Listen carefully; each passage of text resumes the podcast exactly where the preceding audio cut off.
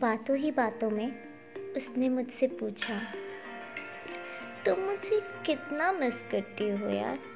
ये लॉकडाउन कब ख़त्म होगा?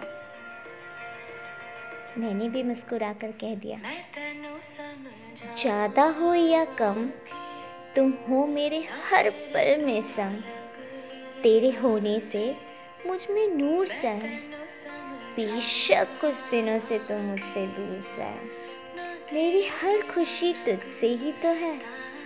तू कहे तो हर कुछ तुझ पे कुर्बान कर दूँ। इक्कीस दिन, महीने या साल क्या है? तेरे लिए मैं पूरी ज़िंदगी इंतज़ार कर लूँ।